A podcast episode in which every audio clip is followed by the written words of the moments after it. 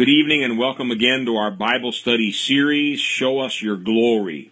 I hope you're not getting tired yet hearing about the glory of God because it seems that everywhere we look in the scriptures, glory is there.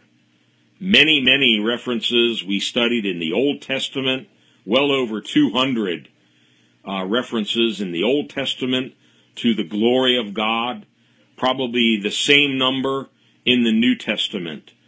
And it just seems to be a key ingredient in the whole gospel, the whole economy of God.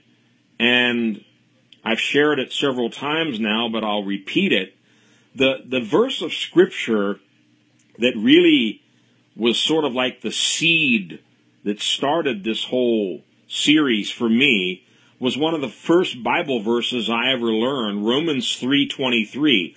All have sinned and come short of the glory of God. I never paid too much attention to those last three words until recently. The glory of God. Well, what does that have to do with everybody's sin and the redemption of Christ that Paul was trying to talk about. It has everything to do with it. And I don't think we've fully understood the gospel message until we really understand why glory is mentioned there. All have sinned. We saw that means to miss the mark. And what is the mark? We've fallen short of the glory of God. So all of God's redemptive work, sending his son into the world, dying on the cross, rising from the dead, ascending back to heaven, pouring out the Holy Spirit, and birthing this thing we call the church. It all centers around the glory of God. Jesus came, the Word of God made flesh. He dwelt among us, and we saw His glory the glory of the one and only begotten of the Father. So Paul comes along, the other apostles come along, preaching the good news of Christ. Well, what is the gospel called? The glorious gospel. It's the good news of the glory of God.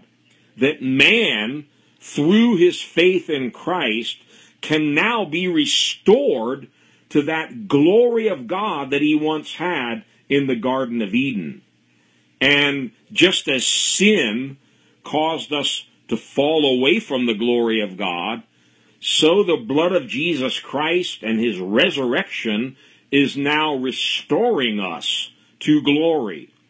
And just recapping a couple things quickly before we move into new territory tonight, Paul said that we can see the glory of God now in the face of Jesus Christ. And the ultimate purpose of the good news of the gospel is not just to pardon our sins and help us to escape hell. Thank God it does all of that. But it does much, much more. Paul's gospel was we are now being transformed by the Holy Spirit, by the Word of God, by the power of God, from glory to glory, until we are completely transformed into the likeness of His glorious image. And so, glory is very much a part of the whole gospel message. And we started last week looking at the eternal glory of God that we are called to. And let me just insert here, as I always do, if we have any newcomers or perhaps some that might be joining us later on through the website or whatever, uh, the notes and all of the previous recordings of this series, as with all of our previous Bible studies, are available at our website, which is new-life-ministries.org. You can download any of the notes, any of the recordings for free. We don't charge anything for anything. We have freely received. We believe in freely giving. So please visit the website and see uh, what other resources, recordings, notes are available there. But we are now in part six of this seven part series. And in the outline notes, if you're trying to follow along, I'm sorry, but I'm jumping around a little bit. We are somewhere around page 43, 44 of part six now, the eternal glory. And we saw last time that the message of the apostles is the God of glory who sent his glorious Son into the world to reflect and to radiate the fullness of God's glory. Jesus told Thomas, if you've seen me, you've seen the Father. Thomas wanted to see the Father. Jesus said, you have. If you've seen me, you've seen the Father. And the writer of Hebrews explains that a little further by, by saying the, the radiance of God's glory we have now seen in the person of his son. And the glory of God we saw is God's love, his power, his wisdom, his faithfulness, his mercy, his grace. It's all that God is reflected and radiating out in this thing we call the glory, the glory of God. It's something visible. It's something that people were touched by in the Old Testament as well as the New. And as we're going to continue to see, it is something very, very real. It's not just some imaginary thing. Jesus in his prayer to the Father, he said, Father, I've already given them the glory that you gave me so that they may be one as we are one. Furthermore, Father, I am praying for all those who believe in me that they will be with me where I am. And of course, he was going back to be with the Father. Be with me where I am and it's implied in heaven, in eternity, and there they will see my glory. The glory you have given me because you loved me before the creation of the world. So, Christ in us now, the hope of glory. We have a hope that when this life is finished, when this body has wasted away and falls into the grave, we have a hope that there's a resurrection, there's a rapture, and we will enter into eternal glory.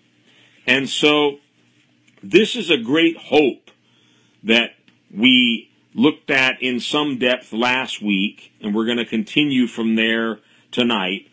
The, the Christian has a choice and it's a daily choice.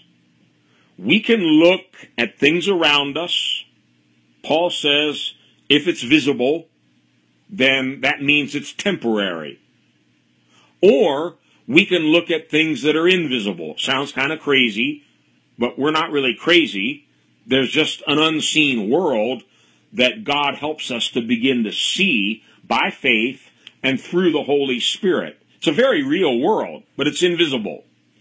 If we're looking at the invisible world, Paul says that's good because those things that are not seen are eternal.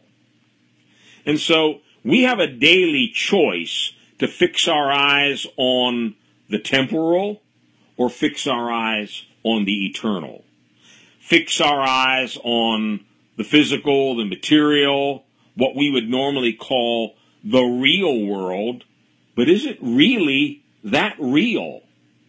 By faith and through the revelation of the Holy Spirit, we begin to understand there is a world that is far more real.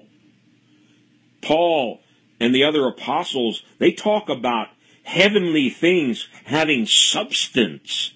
These are very real things. Set your affection on things above, not on the things of this earth. For the things of this earth are passing. They're like a vapor, like a mist. Here in the early morning, by the time the sun is rising, it's burned off and evaporated. And so we have to train ourselves, discipline ourselves now to fix, focus our eyes, our vision, our worldview on things that are not seen, not on our little problems, not on what Paul referred to as light affliction, which is just for a moment, but is working for us a far more exceeding and eternal weight of glory. Remember the word glory in the Old Testament literally means heavy, something with weight, weighty. Well, Paul borrows that here in 2 Corinthians 4 when he says, we're not paying too much attention to our present afflictions. They're just for a moment. They're passing away. Our problems, our challenges, they're all going to pass away soon. Don't pay too much mind to them. But understand one thing, they're working for us something else. They're working for us a far more exceeding and eternal weight of glory. That's why we fix our eyes on the things that are not seen because they are eternal. And so, as we go through this life, we have persecutions, troubles, challenges, and every day has something new to throw at us. And if you're not careful, it can really knock you down. It can knock the wind out of you, and you want to throw in the towel, you want to quit and say, What's the use? But then the Holy Spirit starts to lift up your eyes again to look beyond the temporal and remember, oh, that's right. This is all passing away.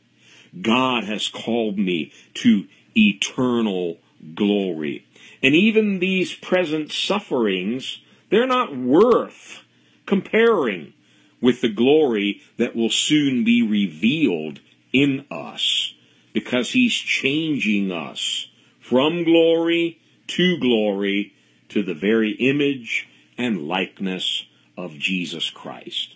It's only fitting, as we launch into some new territory tonight, that the God of glory, who sent his Son in glory, raised him from the grave in glory, poured out the Holy Spirit, the Spirit of glory, to birth a glorious church through the glorious gospel and we also saw that this New Testament group of people called the church, based on the new covenant, they have a more glorious ministry than Moses had under the old covenant. So, glorious gospel, glorious church, glorious ministry, called to eternal glory through that gospel. It's only fitting that the end of the story comes with the glorious appearing of Jesus Christ again. He came, he left, but when he left, he said, Don't worry, I'm coming again. I'm coming in glory, and I'm coming for a glorious church without spot, without wrinkle, and without blemish. Glory seems to be in every chapter of the book, every part of the story, from beginning to end. And indeed, the end is the most glorious. Let's continue, if you're following in the notes tonight, on page 45. Again, we are in part 6, Eternal Glory, and this is Roman numeral number 2 there, Christ's glorious appearing, the rapture. Jesus often spoke about his return. He often spoke about a second coming when he was going to return again. And in particular, coming again for his church, for his people. And whenever he spoke about that event, he mentioned it would be glorious. It's often referred to as his glorious appearing. Let's look at a couple of uh, references, first of all, in the Gospels where Jesus himself spoke about this event. Matthew chapter 16, verse 27. For the Son of Man is going to come in his Father's glory with his angels, and then he will reward each person according to what he has done. This is obviously not referring to his first coming when he came humbly, born as a baby in the manger of Bethlehem, became one of us, a mortal, so that he could die a cruel death on the cross and then be raised up in glory. He's not talking about that coming. He's talking about a second coming when he comes in his Father's glory. Now, if I were God, and thank God I'm not God, but if I were God, I think the first time around I would have had my son come in all of his glory. Come with flaming fire and power and myriads of angels around him and destroy sin and sickness and all of his enemies. But that's not how God did it. First time around, Jesus came as a baby. What an amazing God we serve. Who would have ever thought of such a story? It's so incredible, no human being could have ever made up such a story. One songwriter, I think, got it right. No fiction so fantastic and wild as this story. A mother made by her own child, the Word of God becoming flesh, dwelling among us initially as a helpless, harmless little babe in Bethlehem. What an amazing story.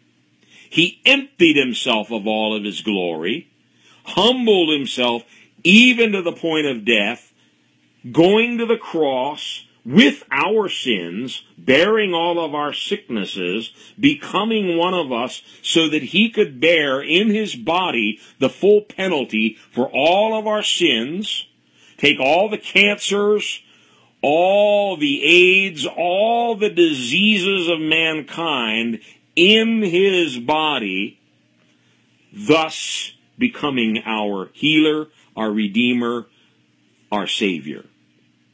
That's the way he came the first time around. Second time, he is coming the way I described, in the full glory of God, with blazing fire, with myriads of angels. He will come in his Father's glory with his angels. That's the way he's coming the second time.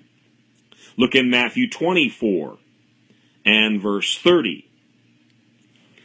At that time, the sign of the Son of Man will appear in the sky, and all the nations of the earth will mourn. They will see the Son of Man coming on the clouds of the sky. Here it comes with power and great glory. Hallelujah to the Lamb. He's coming with great power and great glory. And notice, I don't want to get too involved in last days eschatology and all of the details, but in this particular event that is described here, all of the nations of the earth are going to see this sign in the sky. This is different from the rapture. Rapture is secret. Only those looking for him will even know that he has come. The rest of the people will know later on. But in this event, which actually takes place later on, every human being on the face of the earth is going to look up and they're not clapping and cheering. They're mourning because they know, uh oh, we're in trouble now. We have refused to repent.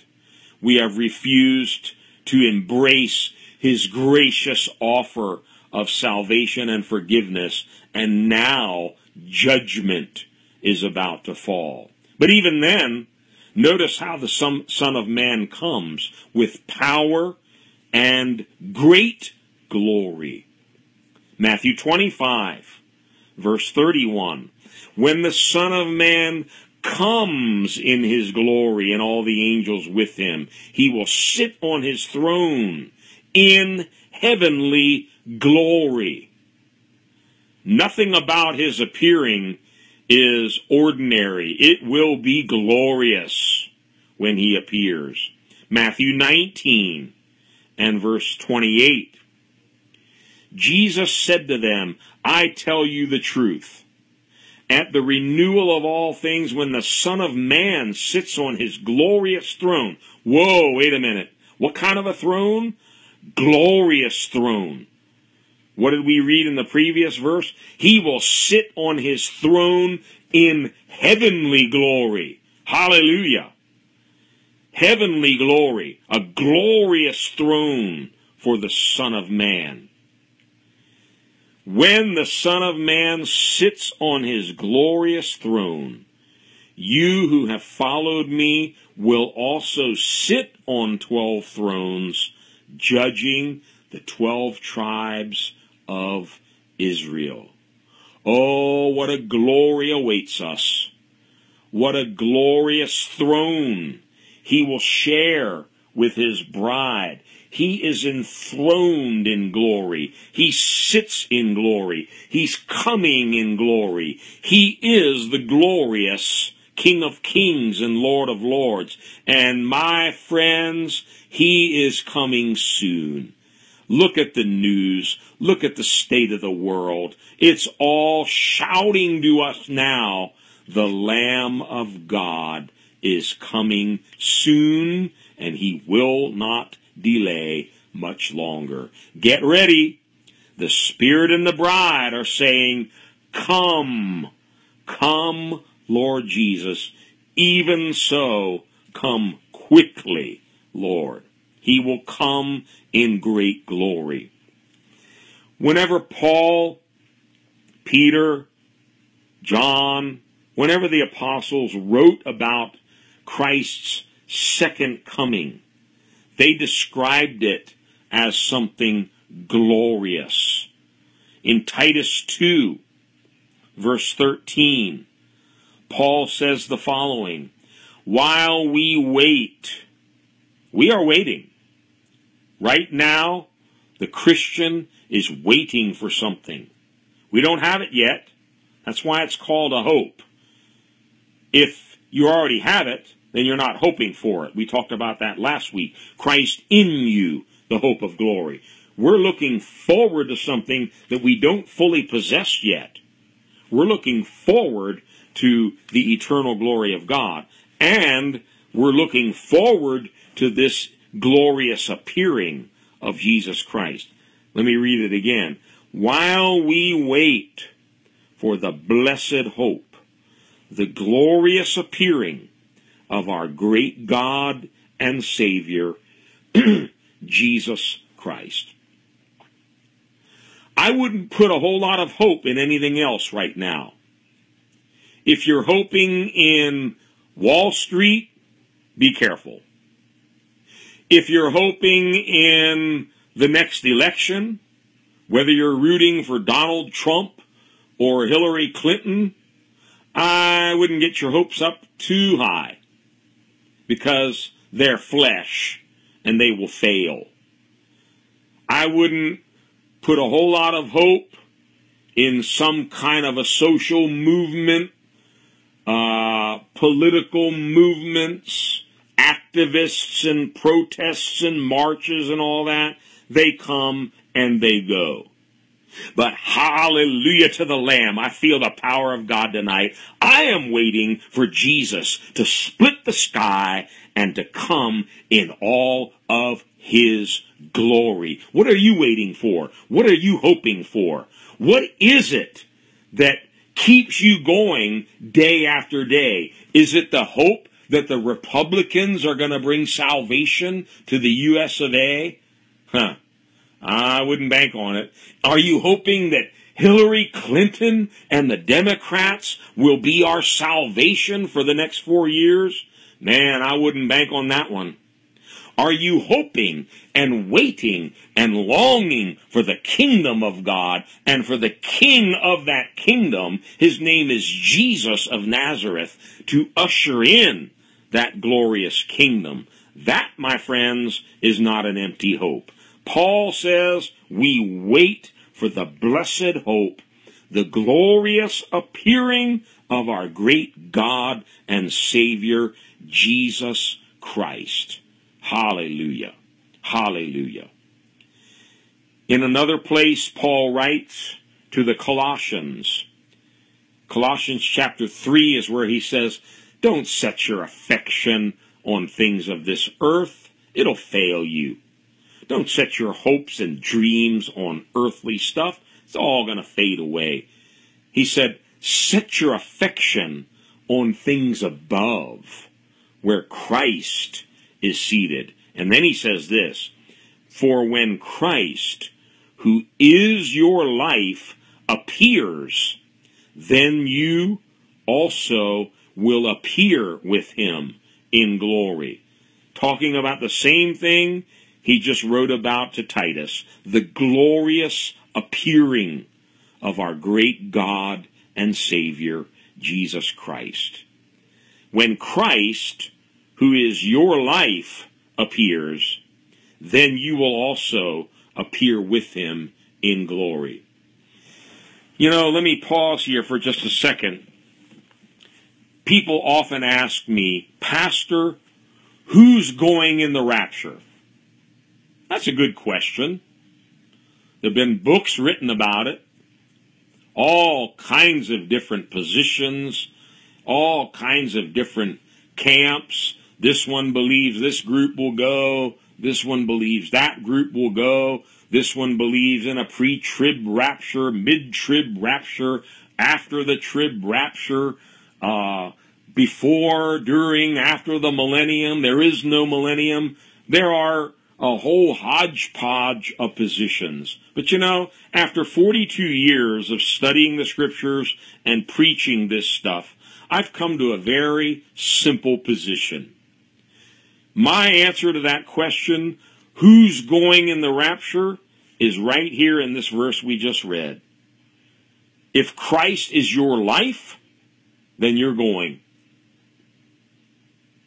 Oh, come on, Pastor. That's too simple. Yeah, it is that simple.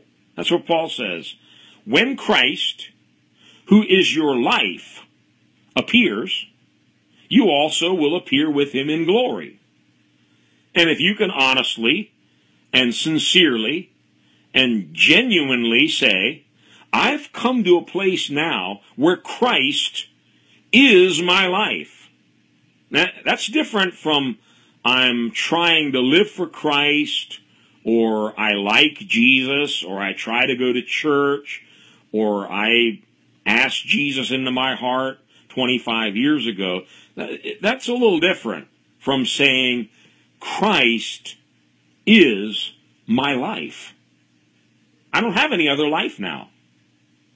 In another place, Paul says, I'm crucified with Christ. Nevertheless, I live, yet not I the life that I now live, I live by the faith of the Son of God, who loved me and gave himself for me. Christ in me is the hope of glory now. I have no other hope. I have no other life. Christ is my life. Those are the people that are going up with, with, with no holds barred, no questions asked. Those are the ones going in the rapture. So Paul says when Christ appears, and parenthetically, by the way, if he's your life, you also will be appearing with him in glory. You know, the Christian life, I look at it as an exchange. And boy, we get the good end of the deal. We trade in a beat up old car. The tires are all worn out. Half of them are flat. the radiator's busted, all the fenders are falling off, the whole car's rusted, the engine smokes and fumes and putt putts along. The car's just a piece of junk. And we're going to trade this thing in on a brand new Mercedes. Brand new car. That's what happens in salvation. We trade in our old beat up jalopy of a life full of sin, sickness, darkness, and confusion, and we become new creations in Christ. We trade in our old life, it's crucified anyway on the cross with Christ, and Christ comes to dwell in us by faith. The Holy Spirit comes to dwell in us. We become temples of the Holy Spirit, and the Father comes to live in us. So the triune God now takes up residence in this shell that we call our body, and there's a great exchange that has taken place. I no longer live. Christ lives in me, the hope of glory in Revelation 19, which of course is the final book on end times things, Revelation 19, let's read verse 1 and then verse 7. After this, I, and of course John is the writer here, after this I heard what sounded like the roar of a great multitude in heaven shouting, Hallelujah! Salvation and glory and power belong to our God. Verse 7 Let us rejoice and be glad and give him glory. For, now, you know I'm going to do this, for is there for a reason. The conjunction for ties what we're about to hear to the previous statements. For, why all this rejoicing? Why all this roar in heaven? What's all the excitement about? For the wedding of the Lamb has come, and his bride has made herself ready. The marriage of the Lamb takes place at the time of the rapture. He's coming in glory. It's a glorious appearing. And he's coming for a glorious church. And when he comes, we will appear with him in glory. We will be wed to the Lamb. He's full of glory. We are now in glory with him you talk about a glorious wedding. My goodness, there's never been a wedding like that one. All of heaven will be shouting and singing and rejoicing because for the ages, God the Father, the Holy Spirit, even the Son himself, and all of the angels and all of the saints from previous dispensations, they are all waiting for this final crowning moment the wedding of the Lamb with his bride. That's why later on in the last chapter of the Bible, it says in Revelation 22:17, the Spirit and the bride say, "Come." The Holy Spirit is anxiously wanting Jesus to come. The bride is anxiously waiting for the groom to come in his glory. Second Thessalonians chapter 1. Again, it refers to his coming as a glorious event. Second Thessalonians 1, verses 10 to 13. On the day he comes to be glorified in his holy people and to be marveled out among all those who have believed. This includes you because you believed our testimony to you. With this in mind, we constantly pray for you that our God may count you worthy of his calling. Remember, his calling is to be the bride of Christ. His calling is to eternal glory. We constantly pray for you that our God may count you worthy of his calling. It's one thing to be called, it's another thing to be counted worthy of that calling. And that by his power he may fulfill every good purpose of yours and every act prompted by your faith. We pray this so that the name of our Lord Jesus may be glorified in you and you in him, according to the grace of our God and the Lord Jesus Christ. What's the setting for all this? Back to verse 10. On the day he comes. So this is all talking about what happens when he comes back. He comes back to be glorified in his people and that the name of the Lord Jesus may be glorified in you, in his people. Now, let's move on to another aspect here. So, Christ has called us to eternal glory. He's coming in glory. We will appear with him in glory when he comes. We will see that glory when he comes. And there's a bit more that we need to look at now in the scriptures. It speaks about the state that we will find ourselves in upon his return. We will be changed. We will be transformed. We're being changed now, little by little, from glory to glory. But there will be an instantaneous transformation in that moment when he comes and we are resurrected. Particularly our bodies, we will see, are going to be transformed into glorious bodies. This section we want to talk about the glorified state of believers upon his return. When we enter into this eternal glory, we're not just going to be sitting there in our present bodies, in our present state. We are going to be transformed to enjoy that eternal glory. There'll be no more sickness, no more weakness, no more corruption, no more death. Our bodies will be completely different in that state. Let's begin in the Gospels. Mark chapter 10. Very interesting exchange that takes place here. Mark chapter 10 from verse 35 to 40. Mark 10, 35 to 40.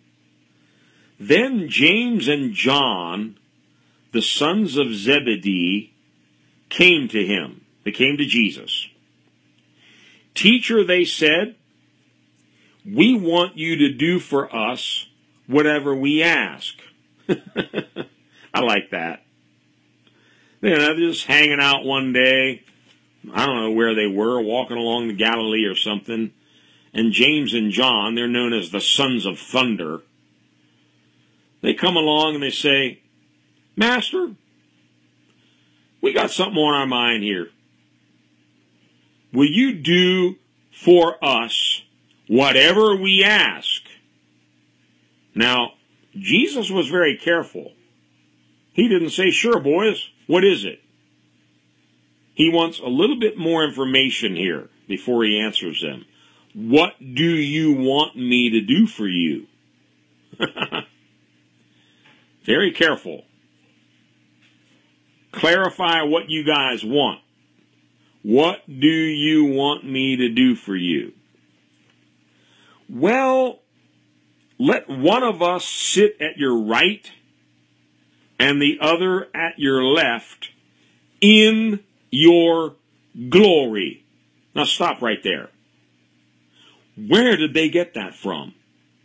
Well, They had heard him talking about his throne of glory, coming in glory, sitting on a glorious throne.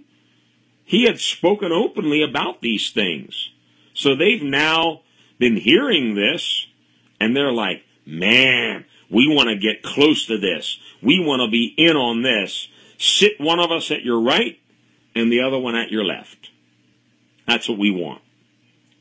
Let one of us sit at your right and the other at your left. Verse 38. You don't know what you are asking, Jesus said. Let's pause again. Just a little side note here. I think fairly often we are praying and asking for things and we don't even understand what we're asking. Be careful. You might just hear this whisper come back to you through your prayer time. You don't know what you're asking. You don't even know what you're talking about. You don't know. You don't know. You don't have enough information yet. You don't know what you are asking, Jesus said. Can you drink the cup I drink? Or be baptized with the baptism I am baptized with? He's about to teach them a very important lesson, very important principle. Suffering first, then glory. Can you drink the cup I'm about to drink of? My cup of suffering, my cup of sorrow, my cup of tears. And be baptized with the baptism I am baptized with. They should have probably thought this through a little bit more, but they answer immediately, We can. We can, they answered Jesus. Well, Jesus said to them, Okay, I'm paraphrasing. You will drink the cup I drink. History bears that one out. They all died as martyrs. We're not totally sure what happened to John. We do know that, according to the records, they tried to kill him. The emperor of Rome tried to have him boiled in oil. He wouldn't cook, so that's when he was exiled to Patmos. He may have just languished and died there. Uh, we're not sure. But most of the others that Jesus is talking to, um, they died violent deaths. James, we do know how he ended. Can you drink the cup I drink? Sure, Lord, we can. Okay, you will. You will drink the cup I drink, and you will be baptized with the baptism I am baptized with. But, nevertheless, to sit at my right or left is not for me to grant. So, Jesus uses this as a teaching moment, but at the same time, he wants to clarify this is out of my realm. This is not a prayer for me to answer. I can't grant you this. These places belong to those for whom they have been prepared. Matthew's gospel adds the words, by my Father. So, let's understand a couple of things here. There are places in glory. Jesus said, I can't grant them to you right now. To sit at my right and my left in glory. That's, that's outside of my realm. But there are places in glory. They've already been prepared. These places belong to those for, for whom they have been prepared by my Father.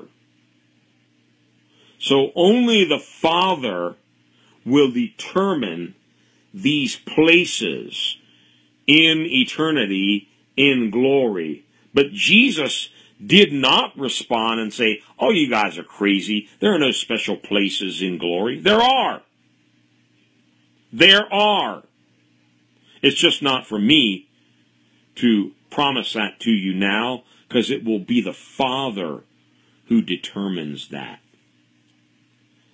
Look in Hebrews, a scripture we've studied already earlier in this series, but it's good to come back to now. Hebrews 2, verses 7 to 11. You made him, that's Jesus, a little lower than the angels. You crowned him, here it comes, with glory and honor, and put everything under his feet. In putting everything under him, God left nothing that is not subject to him. Yet at present, we do not see everything subject to him. But we see Jesus, who was made a little lower than the angels, now crowned with, here it comes again, glory. Crowned with glory and honor. We already learned he sits in a throne of glory. He's coming in glory. He's full of glory. He's crowned with glory. Why? Because he suffered death, so that by the grace of God he might taste death for everyone. Okay?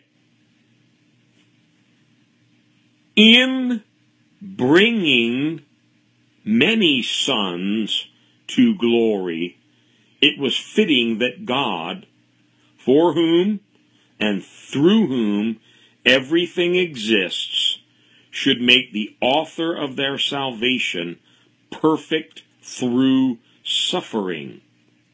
But the one who makes men holy and those who are made holy are of the same family, so Jesus is not ashamed to call them brothers. Now, let's go back here. Because Jesus totally surrendered to the will of his Father, went all the way to the cross, stopped at nothing short of total obedience to the Father, emptied himself, humbled himself, went all the way to the cross, tasted death for everyone. Now, God has exalted him, not just raised him from the dead, but exalted him to his right hand and adds here, crowned him with glory. So he's seated on a throne of glory. He's crowned with glory. He's about to appear in glory, but because of his death on the cross and his resurrection, He's now doing something in the earth. He's bringing many sons to glory. Pay close attention to every word there in verse 10. In bringing many sons to glory. Where does Jesus want to take us? Where does Jesus want to take you? Where is Jesus taking me? Here's the answer to the question. He wants to take us to glory. That's his whole mission. Not just to save us from hell, thank God he does. Not just to pardon our sins, thank God he does. But his mission is to bring many sons to glory. His mission isn't complete until he's brought us to glory. Hallelujah. He will not rest until that final detail is complete. He brought us to glory.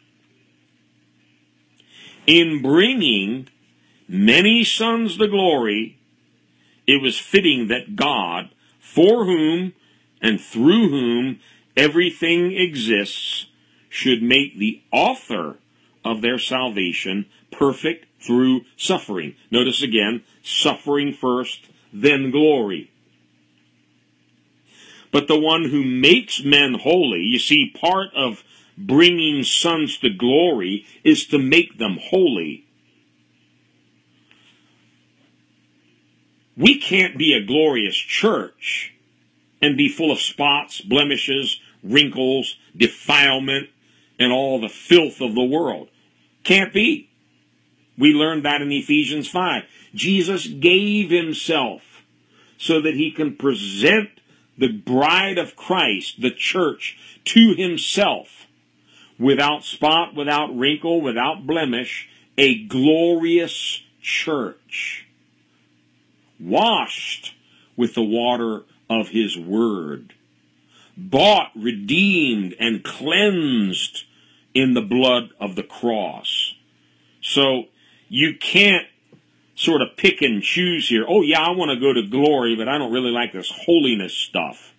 Well, those are the only ones that are going to glory. He's bringing many sons to glory, and the ones he's bringing there, he makes holy. The one who makes men holy and those who are made holy are of the same family. So, Jesus is not ashamed to call them brothers. So, yes, we all become sons and daughters of God. God is our Father. We've been born of God. We've exchanged our old sinful nature. We now have the new man, Christ in us, the hope of glory.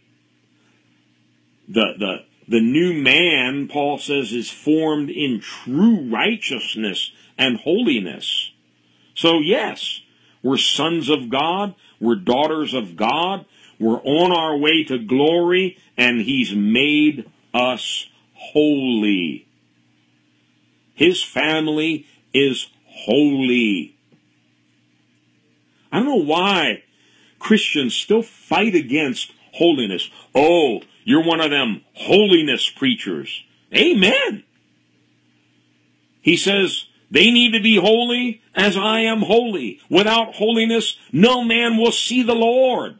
Why are we fighting against holiness? Let God sanctify us. Let Him burn out all the sin, all the dross, all the filthiness and perversion and defilement that's in the church. Make the church holy. Cast off every sin. Cast off every weight. And let's become holy like He is holy. Let the fire of the Holy Spirit sanctify us. Let the water of His Word wash us and flush out every spot, wrinkle, and blemish. And yes, let the blood of Jesus make us whiter than snow. He's coming for a holy church. He's coming for his brothers and sisters also. He's not ashamed to call this group brothers, sisters. Why? Because we've surrendered to the plan of God. What's the plan of God? To bring many to glory. To bring many to glory.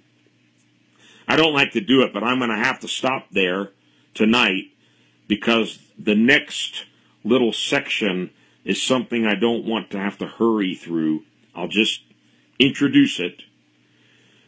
When we are caught up at the coming of the Lord, or when we are resurrected, our bodies are going to be instantly transformed.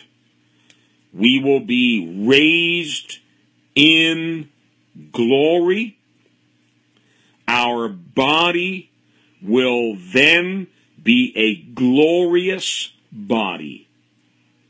The, the gospel of glory will not be complete until this final phase is complete.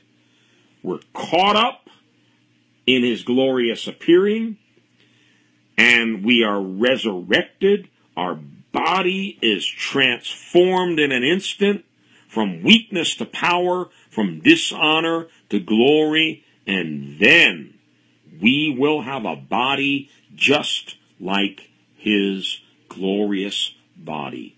More about that next time, but we'll close here and hopefully one more session we can complete part six and then we have just one more part remaining, part seven, in which we're going to talk about living now for his glory. Oh God, show us your glory. Help us to see the glory of God in the face of Jesus Christ. God, fill our churches with glory. Bring such an anointing upon your ministers, upon your servants. Make it a surpassingly glorious ministry, as Paul writes about in 2 Corinthians 3. Lord, fill us with your glory now as the earth and the world sinks into deeper and darker depravity, perversion, filthiness, lawlessness, coming under the spell of the Antichrist spirit. Lord, fulfill the words of the prophet Isaiah. Let the church rise and shine, for the glory of God has come. The glory of the Lord is rising upon us. Pour out your spirit, the spirit of glory in these last days. Fill us with your power. Manifest the gifts of the Spirit. Manifest your glory and power in the churches. Let it not be about man's wisdom, but let it be about a demonstration of the Spirit with power. Lord, this is not man's hour. This is the Holy Spirit's hour. Pour out your Spirit on all flesh. Bring conviction of sin, righteousness, and judgment. Cause hearts to be cut, to be convicted, that they would be humbled in the glorious presence of Almighty God, and there would be a turning back to you. Oh God, bring repentance, bring true humility, bring the glory of God into the church in these last moments of time. And yes, Lord, let us understand that we are now waiting. We're waiting for the glorious appearing of our great God and Savior, Jesus Christ. Come quickly, Lord. Put on the final finishing touches as you're preparing your bride for that day. God, we humble ourselves.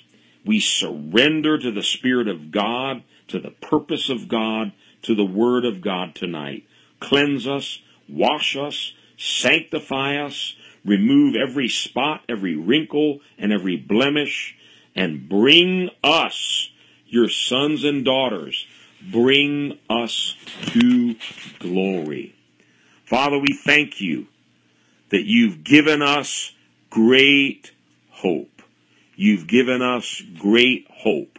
Christ in us, the hope of glory. God bless each and every one listening to this study tonight. Let your word be engrafted into our hearts, minds, and spirits.